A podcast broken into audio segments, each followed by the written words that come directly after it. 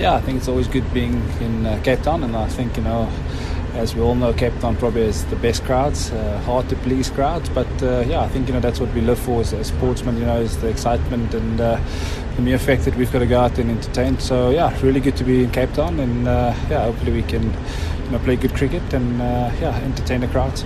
Obviously, you know, being a local player in Cape Town, you know, there's a lot of expectation. Um, and like I said, you know, the Cape Town crowd is probably one of the hardest to please. But uh, yeah, look, I think you know you can also use it to your to your advantage. You know, being at home, you know, get the crowd behind you. That's really going to spur us on. So yeah, really look to you know, obviously partaking in the in MSL uh, you know T20, and uh, yeah, like I said, hopefully we can get off to a good start and uh, bring the cup home this time round. Myself and Quinny, you know, we yeah, we, yeah, we're good mates. Um, so yeah, I think you know, looking forward to you know lending all the support we can, um, and yeah, hope to see him do well from a leader's point of view, and yeah, we're there to, to back him up and to you know give him the goods to to really make it count at the end of the day. How was with the Durban Heat the first the first season? Yeah, looking from the outside in, they, yeah, they're a really good uh, balanced side. Um, they, they did very well up front, obviously, um, you know, which made them qualify. And uh, yeah, I think you know they played good cricket overall. Um, uh, so yeah, I'm, I'm, I'm, looking forward to really joining a successful team, a successful unit. Um, and yeah, it just looks like the coaching staff was obviously knowing what they're doing. So